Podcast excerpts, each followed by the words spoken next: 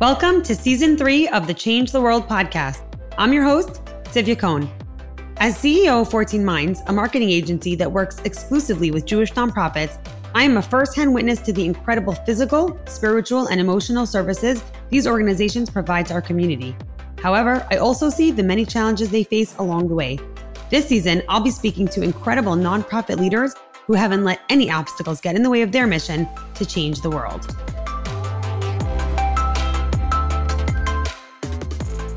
Hi, everybody. Thanks for joining today. I'm really, really excited because pretty much since I started doing this podcast, everyone kept saying, you have to interview Sarif Khan. You, you have to. Like, she is just your next guest. And took a while, but we finally made it happen. So, Sarifka, thank you. I'm so excited to finally be doing this.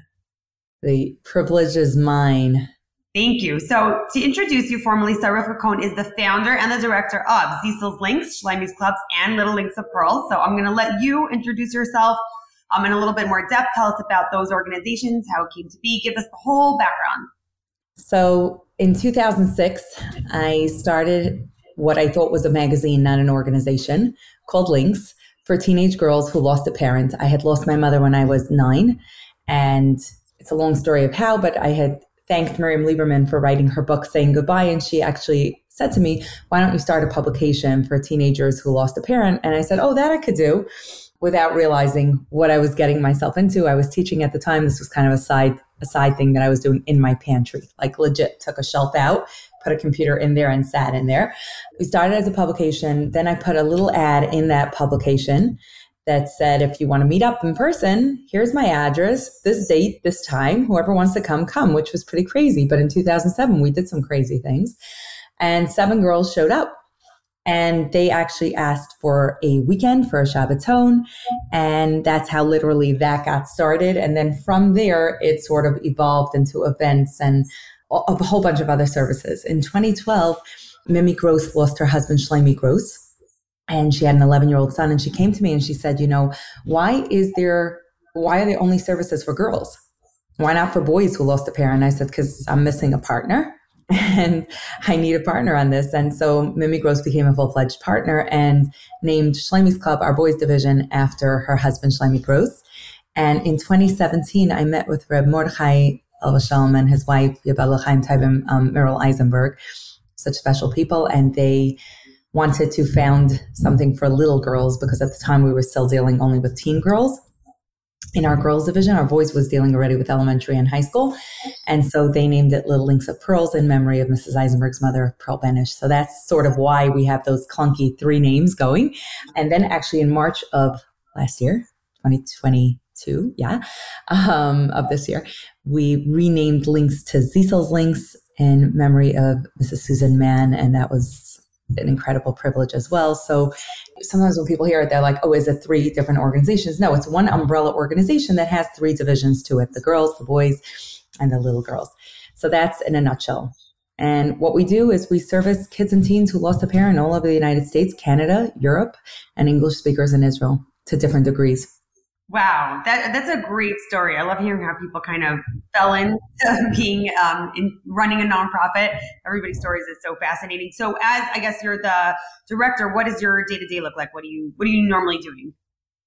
So, just to take people back, so at the time, like I said, when I founded it, I was teaching. Then I moved on from teaching. I went actually, I was working for Bina and Hamodia as their features editor, and then I was doing their sales liaison. And through that, I actually wound up doing some marketing for the city hospitals. And all this stuff was happening while my organization was growing on the side. So I had somebody working for me, and I was sort of like the I'll pick up the phone and answer a question, and obviously I'll run an event, but very much like sideline. In 2016, I think it was, I jumped ship and I said, okay, there's no way this organization needs to scale and it needs me in the office full time. And kind of that's where I transitioned. At the time, actually, the person who was working for me left to be a stay at home mom. And she came back a couple years later back into the office. But at the time, what ended up happening was that I was actually the only one in the office. So I did a little bit of everything. And I always say that that's the greatest piece that I have now in the directorship role is that I, have pretty much failed at almost everything that everybody's doing. So there's something I can teach everybody, hopefully, about what they're doing. But I have to say that what my day to day looks like is actually my dream job. I'm a starter. I hate finishing things. I hate tedious details. I'm a creative in every sense of the word. I like to dream up ideas and then I like to hand them to somebody else. I'm not a micromanager. I like to hire well and let people do a much better job than I can. So my day to day is dreaming of possibilities and of where we should be headed to next and where we should actually be possibly cutting. And we'll close that. We'll talk about that, about the angst that it is, but sometimes looking at a program that worked well for 10 years, but it's not relevant anymore and shutting that and opening the doors to something else.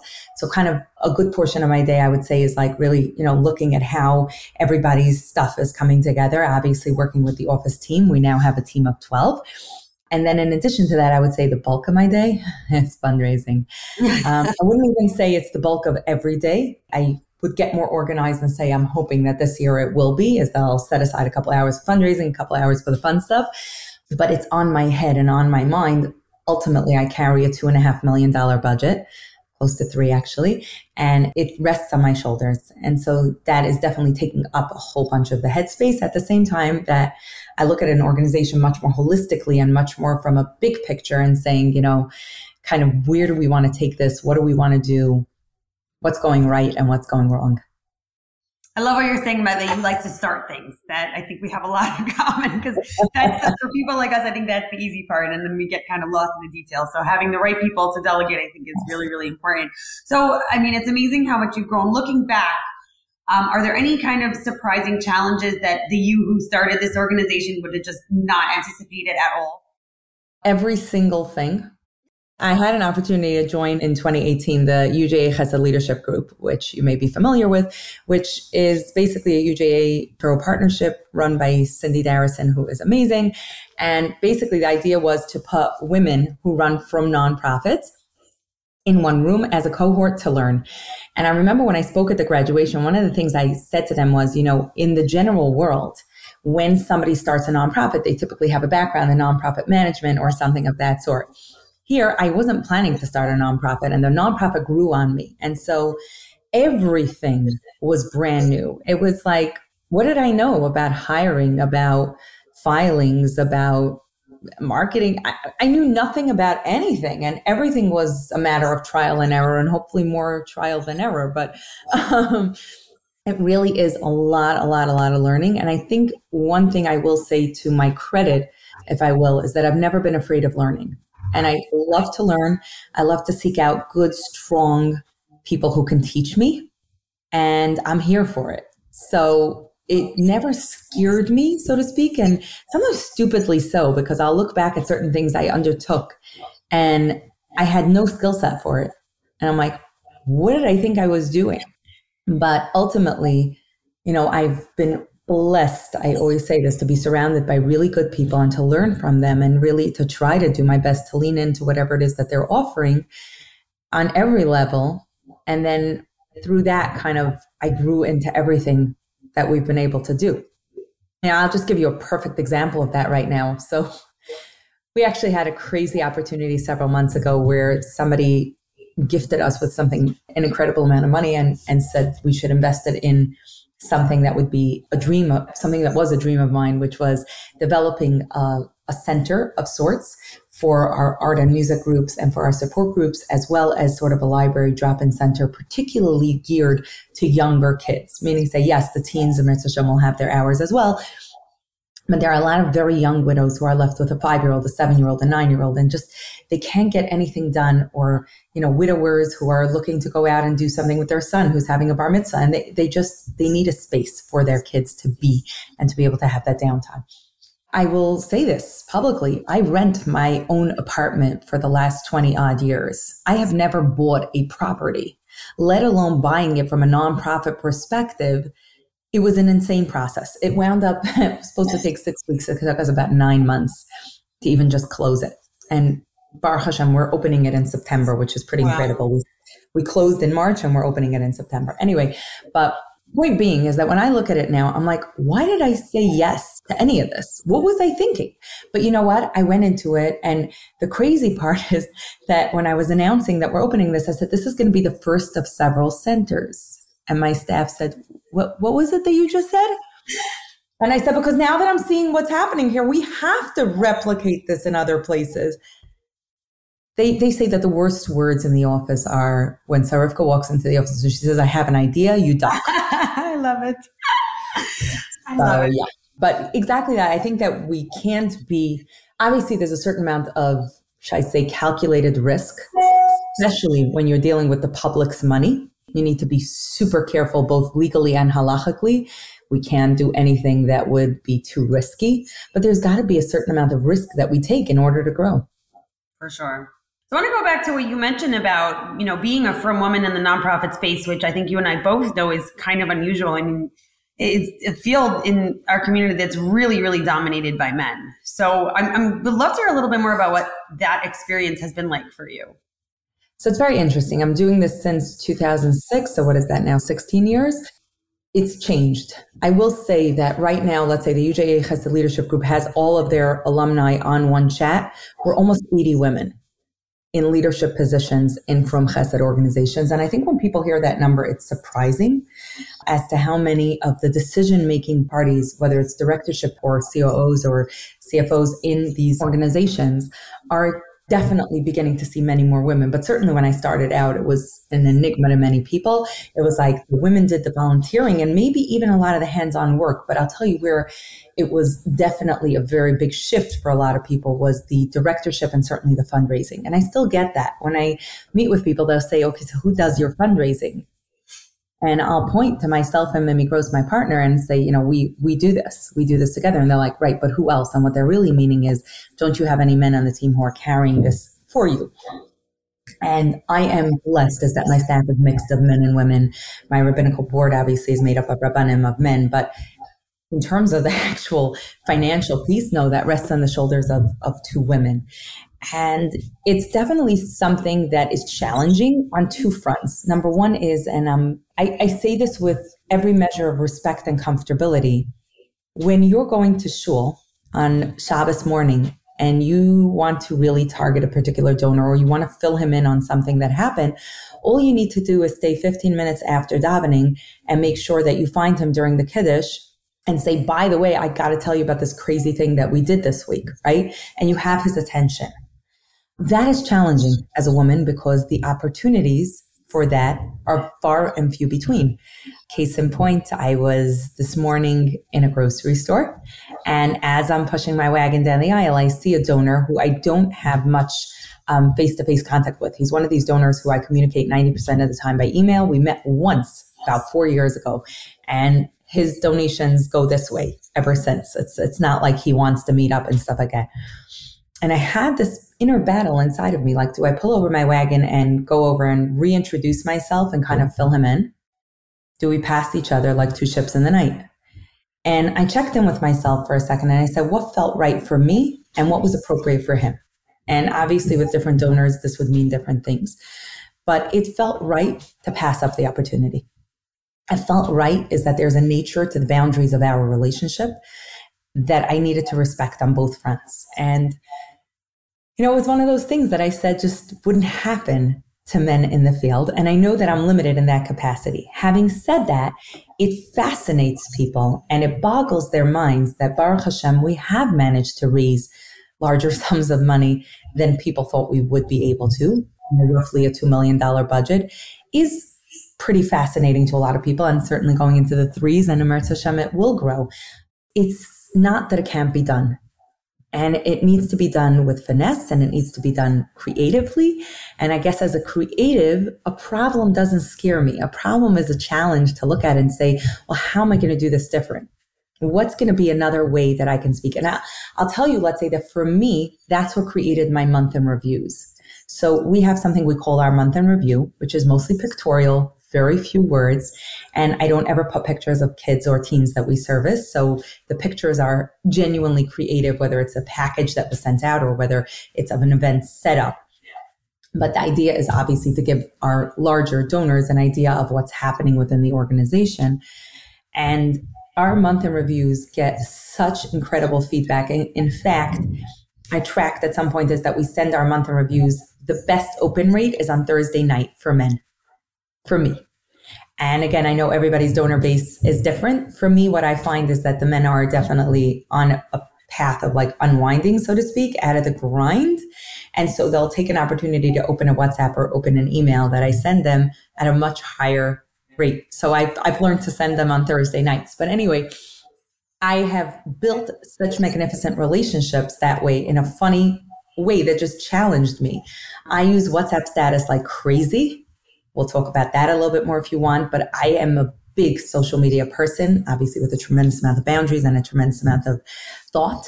But I know that I have my donors who will watch my status much more so than my Instagram and LinkedIn, although those have their own target audiences.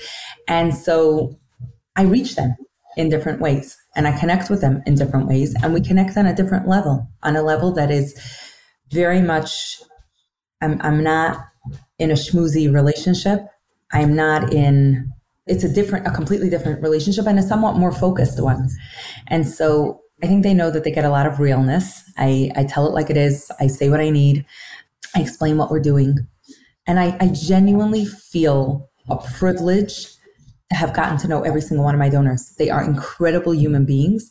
I don't know if God would have blessed me with this kind of money if I would have, so to speak, been as generous as some of my donors are with me. I, I, genuinely feel they're the most incredible people in the world. And I think that they know that I genuinely feel that way. And so I, I guess that the relationship is challenging, the donor relationship, but it's just about getting really much more creative about how am I going to um, both attract that donor and how am I also going to continue the relationships. And I'll be the first one to say that sometimes to open doors, you know, Mimi Gross and I have a, a, line that goes on between us is that she'll open a lot of doors and I stick my foot in and don't let the door close. So I will sometimes enlist some of my donors to bring on a friend or something like that. So where they'll open a door and say, could you just meet this person? And then my job is obviously to present and to try to bring them on as partners in our opportunities. So it's not like I'm saying, oh, we're we're like I can do this all on my own and stuff like that. No, I'll be the first one to say that's not possible. But I think that it's possible to do it in a way that is effective. Wow, I love all of that. So I think you've touched a little bit upon this, but I, I'd love to go into more detail because I think a lot of people would find it really, really relevant when you say that you're a creative and you're not afraid of a problem. So the problem, or let's reframe it as the challenge of being a woman building up a nonprofit in a space that's really dominated by men. What have been, can you give us like more detailed examples of what have been some of the creative solutions you've applied? Yeah, I've had to create opportunities. I guess not even create opportunities. I've had to say is that our I've had to strategize of how the meetings are going to go because they're not of the schmoozy nature, right? And so sometimes it's about thinking much more into how am I going to present what it is that we do in a way that is attractive, in a way that tells the story well. And I've had to fine tune that a lot because I don't get those five minutes of like, oh my goodness, I saw you in shul last week, or we met at this wedding, right? And or I don't even get to touch base from that point. So it's it's coming much more from like, how do I walk in and kind of start a pitch, but in a delicate way? I also will say something else is that men and women have different strengths. I think that one of the things that has always been um, something that Hakadosh Baruch Hu gifted me with is the creative energy to think of a different solution. So when I'm sitting with a donor who I see the direction of the pitch that I wanted, right? Let's say I thought, oh, it would be great for him to sponsor our Yontif gift cards, right? But I see, I'm not seeing light in his eyes. I'm studying how he's reacting to what I'm presenting, and it's it's bouncing right off, right? That's an intuitive gift that women have, is to be able to read that. And I can switch gears so fast. It doesn't matter that that's what I came in wanting. Now it's like, what speaks to you? And sometimes I'll even just ask that question of, I'm just curious out of all the things that I just shared with you that we do, what is it that spoke to you most? And I listen and I really listen. And then based off of that, I can switch gears at that point. So I think that that's our strength as women. And I, I think any woman who's in the fundraising world can say this is that if you don't lean into your abilities that you have and you focus on the opportunities that are closed to you and stuff like that, not only are people bitter, but they're also losing golden opportunities that don't exist. And I think that there's something about that that's very intriguing and more than intriguing, it's it's very it's solution based. It's we want to get what we want to get done and we're going to come up with something to make that happen, right? So a perfect example of this was that I had a donor, like I said, who I went in and I thought would be a perfect partner for our Yantif gift cards. I saw no go by the questions he was asking. I could see it wasn't inspiring something within him. And he had lost a parent as a kid, which, you know, some of my parents, some of my donors have, some of my donors haven't. And I asked him point blank, I said, if I could ask the question, I'm just curious. For me, and I said what one of my greatest challenges was, and I said, I'm just curious, what was you would say like probably the biggest challenge for you growing up without this parent at that age? And without giving away where the money went, I'll, I'll say that he brought up a challenge. And I said to him, you know, that that's something that we've never addressed. I said, because that's something that I know is going to cost an amount that I don't even have the capabilities of raising. And he lit up at that. And he said, really? Like you would have the knowledge and the ability to pull that off. And I'm just going to make up something, which is not because I don't, like I said, I don't want to give him away. But let's say he would have said, I think that single parents need more cleaning help. I'm just throwing that as an example. And I said, look, you know, Ein Davar Saif, where does it end? How often? Who do we give it to? What are the parameters? And where does the cost? How much do we want to invest in it and stuff like that? And he said, if you can figure all that out and come with me a proposal as to how you could do it, I'll get a couple partners in and we'll do this. And he was good on his word. But what that took was switching gears in the middle and saying, I'm going to use the ability that I have to listen. I'm going to use my ability to read people and to say, let me lean in on what's the experience like for you and where do you want to go? Because I'm a huge believer is that I'm offering an investment. And it took me years to come to this. You know, I used to feel like I walked into people and I won't say that there still aren't days that I feel this way, is where I'll walk into a prospective donor and I feel like he's doing me or she's doing me world's greatest favor. And therefore, it kind of makes you feel like nothing. When you're, I always say, Rosh Hashanah, when we say, Ka'ani ala Pesach, like a poor man who knocks at the door, I can tell you that my heart, when I knock at the door for the last 15 years, is like this. It's pounding like crazy when I knock on that donor's door and I'm waiting in those three seconds for the person to open it. I'm just petrified. And it has never gone away. Like people say, you know, I never lost stage fright. I never lost this fear. But what's gotten much better over the years is that I've begun to recognize is that what we have to offer is an opportunity. It's not for everyone. For some people, the opportunity will be to build a building for a yeshiva. For some people, the opportunity will be to do something else. And for some people, the opportunity that they're going to cash in on is the opportunity to partner with us and help kids and teens who lost a parent. And all of a sudden, I realized I'm like an investment banker. I'm coming to you with something that I know. It's a piece of land that I've seen. You could do really well in this investment. Now, sometimes people will say, not for me right now, right? Or no, I want to invest in something totally different. Great. That doesn't mean the person is less than or anything. There's a different opportunity that right now is open to them, but it's an opportunity. And I owe it to people to share with them what the opportunities are to invest. So that's that's kind of been a shift in my mind a lot more. That's really, I think, and for anyone who's in the fundraising space to make that shift of thinking about, well, you know, here's what I'm bringing to the donor, take it or leave it, and to turn that around into what would be an investment for them and what would be meaningful for them. That's really transformational. So I think that's something a lot, a lot of people in the space would really, really appreciate and should learn from because I've never really thought of it quite that way. It does have it does have kind of like a, mirroring to the way we do marketing on a broader spaces, right? You we want to learn about the audience and we want to market that to them in a way that we think that they'll respond to. And here it's like taking that on a micro level, on a one on one, and it's so much more powerful when it's done that way. So I'm going to tell you, I took it one step further. It was actually an idea of, it was a, a combination idea of myself and, and Daniel at Danesh, who, who runs our Legally Links division. But he came up, we came up with this idea of opening a, a WhatsApp group. It's an admin only group and it's called Opportunities. And there are things that we can't cover, right? Because there's the one off, right? Whatever it is that this person needs right now.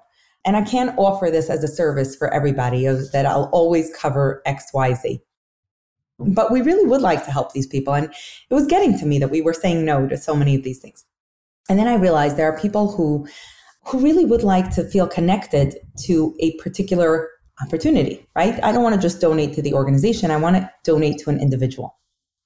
So with almost no details, we post, we call it an opportunity number, right? We say, let's say opportunity, we're up to, I think now opportunity number, let's say 27. We say opportunity number 27. What is it? So we just had now somebody who needed funds for a flight. It was two siblings who were separated because of the loss on two different continents. And one of them was getting married, and it was extremely important for the other one to fly in, especially given the circumstances. And there were no funds to fly this sibling in. So it was a young sibling. And we felt very strongly that this should be. Now, am I now starting to offer that we fly in siblings for weddings? No, that's, that would be crazy of me, right? But in this case, we felt it was really the right thing to do. So we put it on there is that the flight will be because it was also, it was crazy holiday timing and everything like that. So let's say we said it would be, I'm just making up, it would be 1700. And then what happens is you DM me with how much you want to give. So nobody sees on the chat how much anybody's giving. So like they'll DM me privately, $100 and it's almost crowdfunding on a little level where people are able to give small amounts and then we write opportunity closed. So together on this chat, we've raised now, I think it's almost $75,000 in the last few months of small opportunities. And it's been wonderful at two things. Number one is it's giving people a real opportunity to make an impact year round.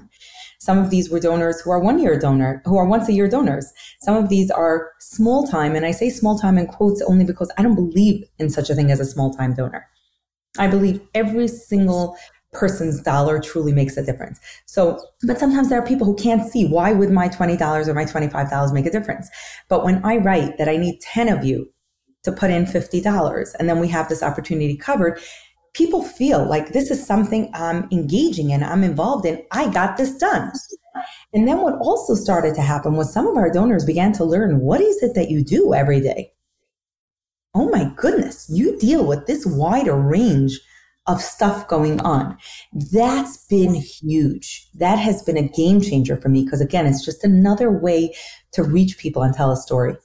I love that. And it's a, I like that you're saying that it's a way to get people involved as opposed to when you make your big ask or say, you know, donate to our operating budget for the year, it kind of loses its like appeal as in terms of giving people meaning behind their donation. So that's an incredible opportunity.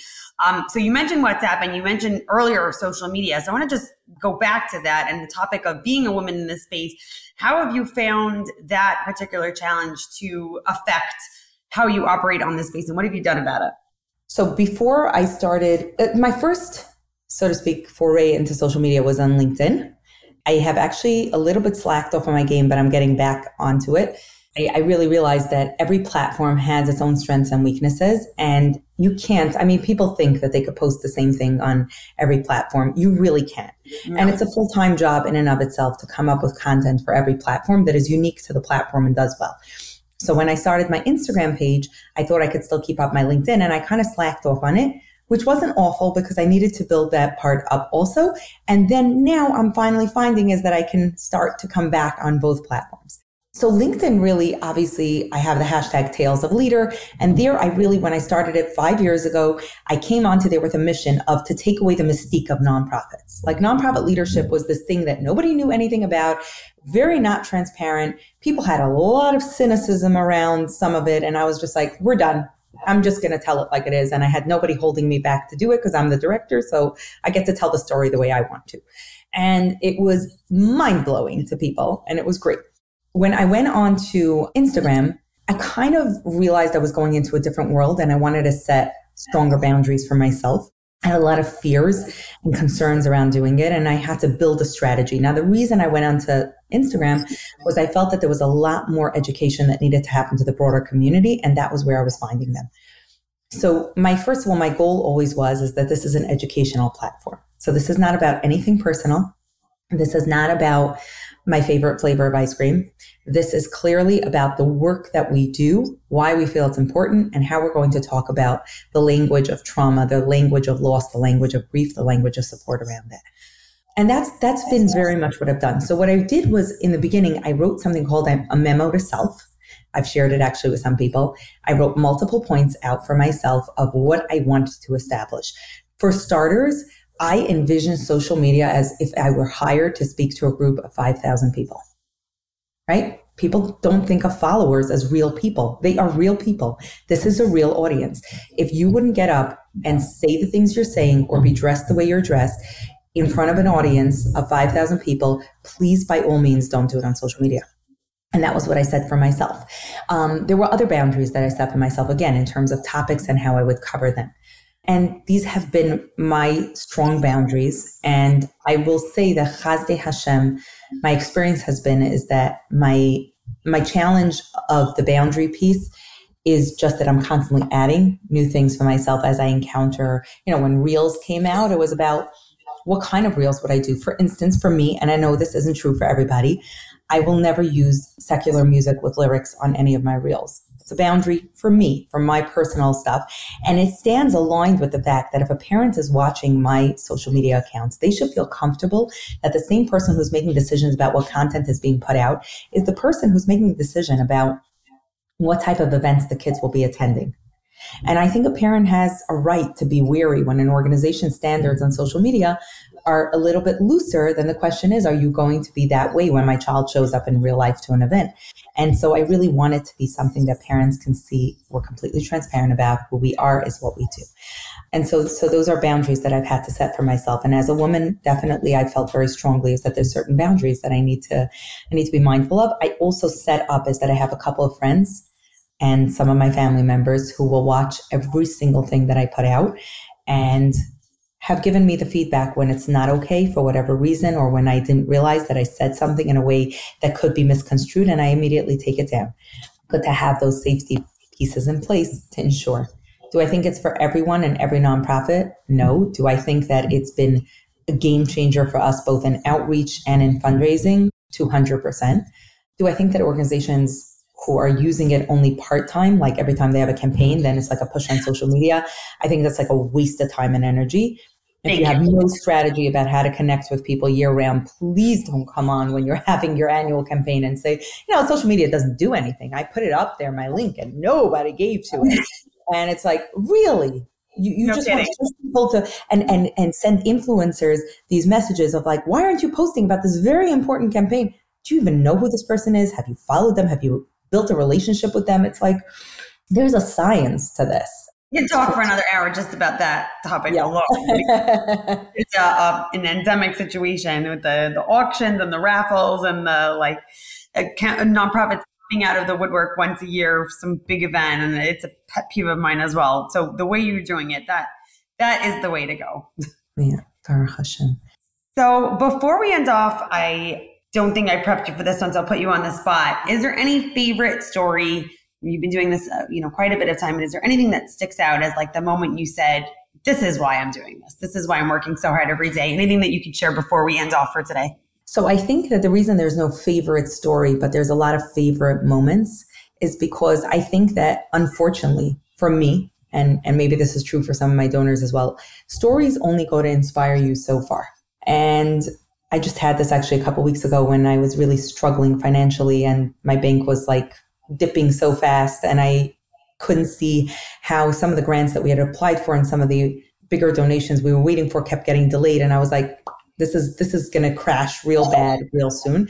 And not that I haven't had that we have that every few months in a different way right? Cuz fundraising never ever ever ends. It's not like you're oh wow we did this whole thing. So now we're set for the year.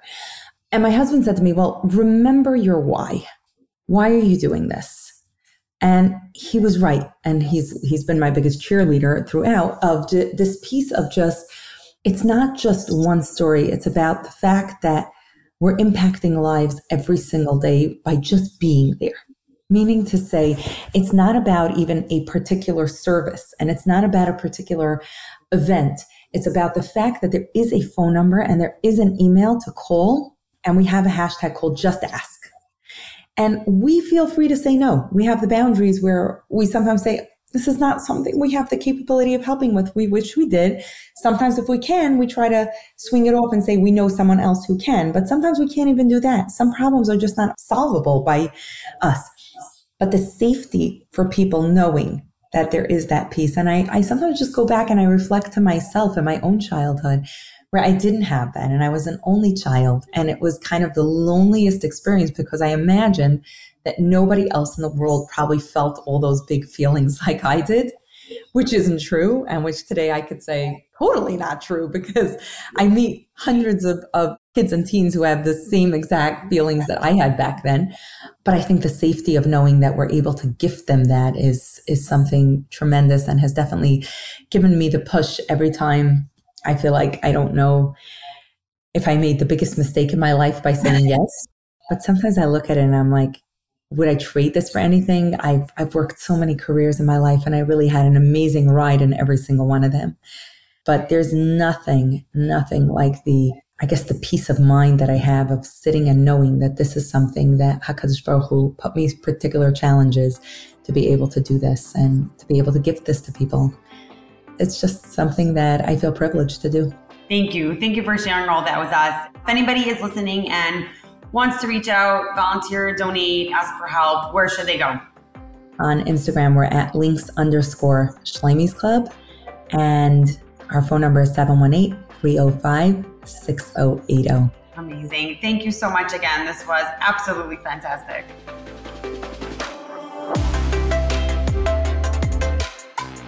Thanks for listening to today's episode of the Change the World podcast.